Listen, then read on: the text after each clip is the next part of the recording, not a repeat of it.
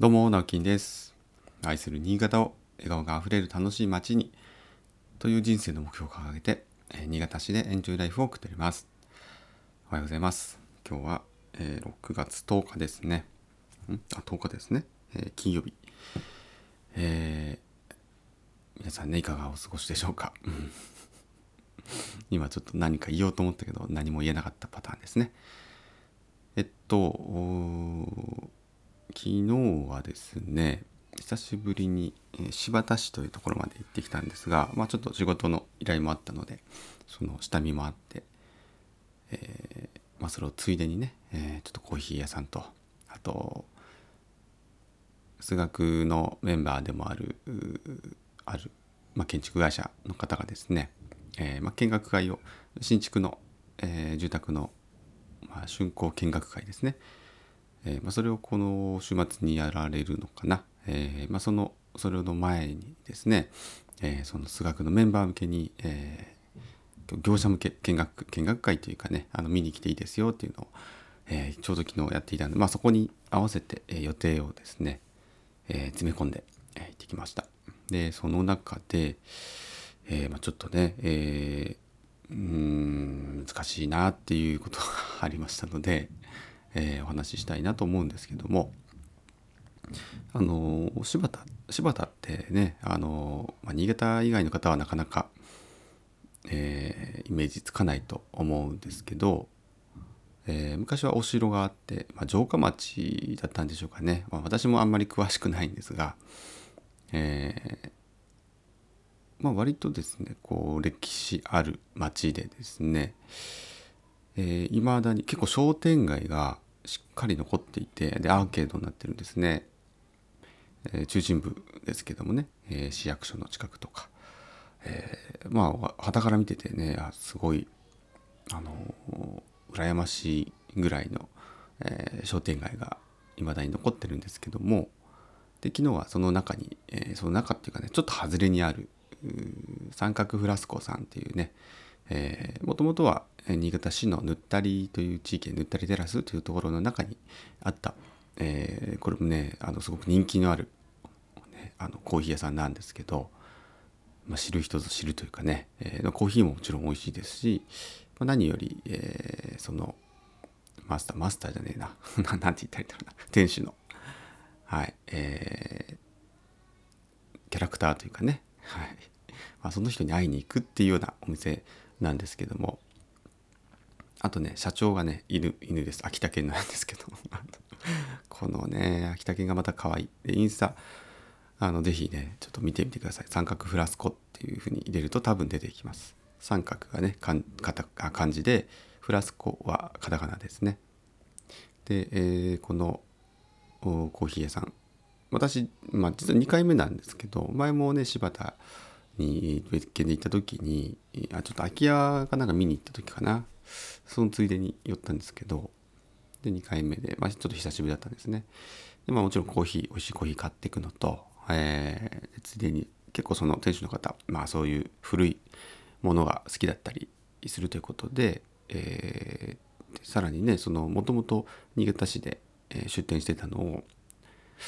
地元がうんこうだったのかな？柴田だったのかな？ちょっと私もあの詳しい経緯はわからないんですがわざわざね柴田市に、えー移転をしてで今もう向こうで、えー拠点を作ってですね、えー、コーヒー屋さんやられてるんですけどもやっぱり歴史ある町なので古い建物とかでほんとすぐねあの隣近所に、えー結構何十年かな？100年まではいかないと思うんですが60年70年もしかしたらそのぐらいの、えー結構ねいい感じのこう庭もあって蔵もあってで商店街のそのアーケードにも一応面しててそっち側がすごい広場になっててすごいねいいいい場所空き家だったところはずっとあったんですけど、うんまあ、そんな話も聞いたりしててでこの前行った時はね誰も、えーそこ買い手がいなかったんですけど今回行ったらどうも最近誰かが買ったぞということで、えーまあでも誰がね買ったかわからないなんか壊壊されないといいなとかって話をねしてたんですがまあ、そんなそういう空き家だったり空き店舗あと古いものとか歴史あるものっていうのが、えー、まあ、えー、好きというかね、えー、興味があるというのは共通点で、まあ、すごい前回行った時も、えー、いろいろ盛り上がったんですね。で今回も、ね「どうなんですか?」って話したらですねあのまあ、その店主の方も入ってるのかどうかはちょっとわからないんですけど柴田にもえまちづくり会社。名前なんだったかちょっと名前忘れたんですけど柴田でまち、づくりやってるあれは NPO だったかな？一般社団法人だったかな、まあ、そういう、えー、会社さんもあるんですよね。でそのチラシが置いてあったのであこんなのできたんですねなんていうふうに、えー、話してたんですけどあの、まあ、そこに書いてあったのはですね、えー、まあ空き家とか空き店舗とかで、えー、お店をねやりたい人とか、えー、まあまあ街づくりっていうかね、えー、地域づくり地域おこしみたいなことをねあのお手伝いしますみたいな形に書いてあってどうなんですか？って聞いたら、えー、全然お店開こうと思う人いないんですよねみたいな話をしていてそうかと思って、まあ、意外だったんですね、まあ、柴田でその商店街っていうとうん。少しはね話あるんじゃないかなと思ってたんですよ。しかもそうやって三角フラスコさんいつだったかな？何年前かその移転されたのがちょっと今覚えてないんですけどでも3年前とか4年前でもなかったと思うんですけどね。コロナちょっと前だったような記憶はしてます。でやっぱりその業界の中ではねこう激震が走ったわけですよ、ね、あの三角フラスコさんがねえー、あその時はぬったりコーヒーって名前だったかな。確か。違ったかな。がね柴田に移転する。もうすごいねニュースになったんです。話題になったんです。でうちもあの妻がね結構あの道ここともちょっとこう仕事上絡みがあったりとかして一緒にねコラボしたりとかしてコーヒーとこうチョコレートをねとお菓子を組み合わせたようなものを商品開発をしたり売ってたりしたんですよ。まあ、そういう縁もあってで妻もね結構ショックを受けてたんですごいねっていう柴田だってって話をしてたんですけど、まあ、そういうねなんかこう起爆剤的なというか、えー、キーマンみたいな方が言ったと言ったとしてもまあそのでどうしてもコロナ禍っていうのもあったかもしれないんですけどあんまりこう例えばそう後に続くような方とか起業したいとかえー、お店出したいみたいな人がね本当にいないっていう話をしていてもったいないなそうなんだなっていうふうにちょっと思いました。えーまあ、他にもねちょっと柴田のちょっと違うところで、えー、そういう保存、古い建物保存とか活用されたりされてるちょっと団体のね、え、活動されてる方なんかも少しは知ってたりするんですけどうん、意外とこう外から見える感じと内情っていうのは違うんだなって思ったりですね。で極めつけがそのすぐ近くにその本当に商店街の角地のところがですねずっと空きビルだった3階建ての空きビルだったところを、まあ、知り合いのその方が、えー、最近、まあ、かなりお安い値段で買われたそうなんですね。でまああの結構なんていうんですかね角角地でちょうどこう十字路に面する角地のところででアーケードに面しててまあまああのシンボリックな感じではあるんですね。まあそれもあって、えー、残したいっていうのでもう買っちゃったみたいなんですけどそのあの三角フラスコさんじゃないですけどねそのすぐ近くの商店街の中の知り合いが買ったと。ただそれで中を見させてもらったそうなんですけどえー、とねもう天井から雨漏りしていてかなりひどい状態だった。そうなんですね。地区はちょっともう何年か分かんないんですがまあ外から見る限りはうんまあまあ塗装も多分されてますからね途中で。そんなにひどい状態ではないような、えー、感じに見受けるんですけど、まあ、よくある3階のその上はですね、えー、おそらくあの屋上になっていて人も上がれるようになってると思うんですが、まあ、屋根じゃないんですよね、えー、よくあるああいう、ね、3階建てとかのビルあるじゃないですか。街中にね。で上がこう普通に床があってこう乗れるようになっててで手すりがずっと手すりぐらいの高さであの壁がぐるっと立ち上がってる。だからまああの建築的な用語で言うと陸屋根っていう部類に入ると思うんですがもうそれが多分防水が切れて雨漏りがバシャバシャとでそれが下の階まで行っていて、えー、もう朽ちかけてる朽ちてるという話だったんですね。でまあその店主さんがね素人目から見てもこれ直すのは相当かかるよっていうことでどうしようっていうことになってるそうなんですね。うん、こういうのって本当にうんもったいないなって思うんです。それがもうじゃあ5年とか10年とか早かったらこの雨漏りっていうのが本当に厄介でですね。本当にこれはもうあのよく言われますけどまあ空き家とかね空き店舗とかを例えば、えー、まあ何かのね相続で、えー、所有してしまったとか相続する予定があるとかね例えば。もう誰も住んでないんだけど、まあ、まだあのご両親はいてでも住んでないみたいな家とかでちょっと雨漏りしてんだよねっていう場合はすぐにもう雨漏りだけは応急処置をした方がいいです。じゃないとそのもうね雨漏り雨漏りってしてしまうとどんどんどんどん広がっていくんですね。ま、当然ですけどやっぱり、えー、腐るところから腐っていくんですね。腐っちゃったらもうねこ一回壊すしかないんですよ。その一部分にしても全部にしてももう壊すって選択肢しかなくなるんですね。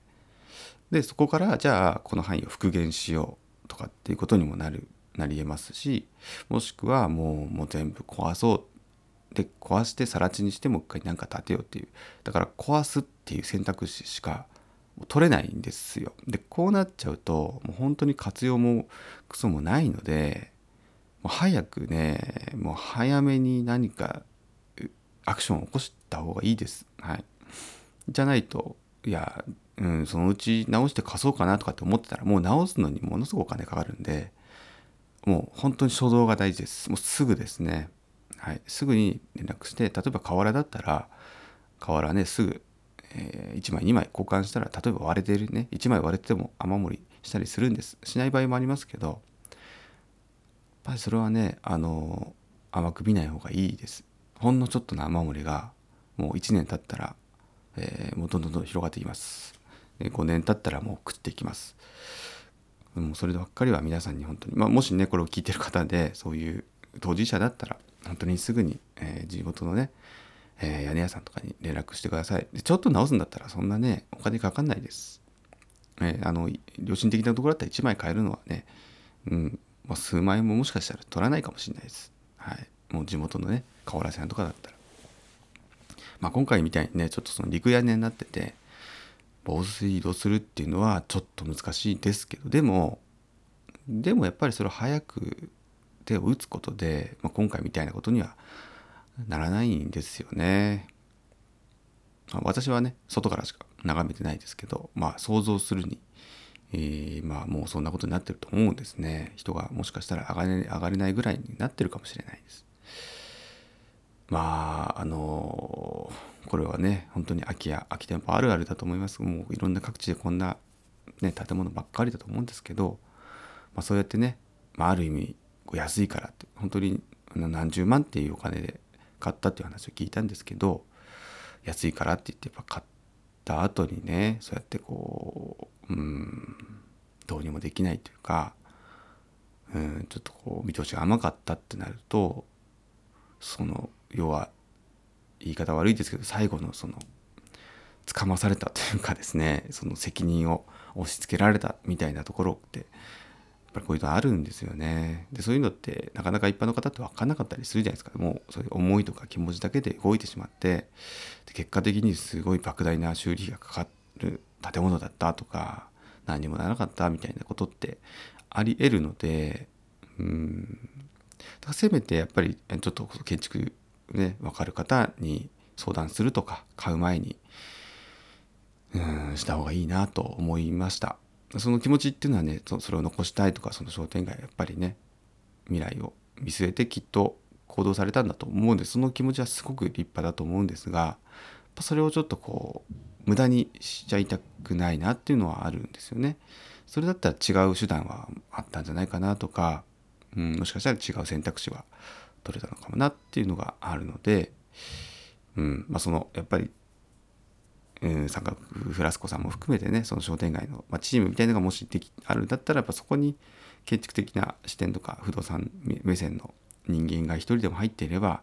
またちょっとこうアドバイスできたんじゃないかなっていうふうには感じました。はいなので、ね、私もちょっと遠方ですけどもまあやっぱり車でね40分50分ぐらいかかるので決して近くはないんですがまあ何かねお手伝いできることあれば、えー、いいなとは思って昨日もお話はしてきたんですけどもはいということでなんかな何とも言えないこれ解決策もなかなかないんです。じゃあでも本当にどうにかしたいっていう場合はもう多額のねお金を借りてでもやるとかえー、まあ、そういう心意気があるんであればまたあこの後いい方向にもしかしたら動いていくかもしれません。ただそれがね、えー、どういいか悪いかっていうのはやってみないとわからないので、うん、まあちょっと今後もね私もそういう話を聞いたので、え、なんかねおせっかいですから私もなんかねできることないかななんていうふうには昨日からまた感じていたりしてます。でもそうやってねこうある種最初の人が最初に動いたファーストペンギンの、えー、方がですね「えいや!」ってやったことがある種こうちょっと今うまくいってるというか人を呼んでるのは、えー、新潟市の中でもぬったりテラスっていうのは最近、えー、よく言われてますね。あの本当に最初は一人の方の行動から始まったんだとお聞きしています。直接ねお話は聞いたことはないんですが、えー、すごくね、うんそうやってこういい方向に、えー、転じることもやっぱりありますので、えー、一概には言えないんですけど、ま相当な覚悟と熱意が必要だと思います。でもそれはせっかくねそうやってこう行動した方がいるんだったら、えー、可能な限りバックアップをして、うん、この種種種火がねやっぱり消えることがないように周りをやっぱサポートするっていうのは必要だと思いますので、うん、やっぱり一人でできることも、えー、限られますからえチームを作るコミュニティをちゃんと作っていくっていうのは、えー、ある種大事かなと思いますしそれは寺尾泣き屋でもまだまだやんなきゃなっていう私もね、えーまあ、次回を込めて、今日はそんなお話をさせていただきました。はい。ということで、えー、今日金曜日ですね。花金ですね。えー、週の最後。今日も一日張り切ってお仕事頑張って、えー、良い週末をお迎えください。はい。えー、ということで、私はね、そういえば明日、え、その数学、というところの勉強会が、まあ、2ヶ月に1回開いている勉強会がありまして私発表者で、えー、発表をするんですけどスピーカーになるんですけどその資料作りもね今日やらなきゃなとまだ まだまとまってないんですが、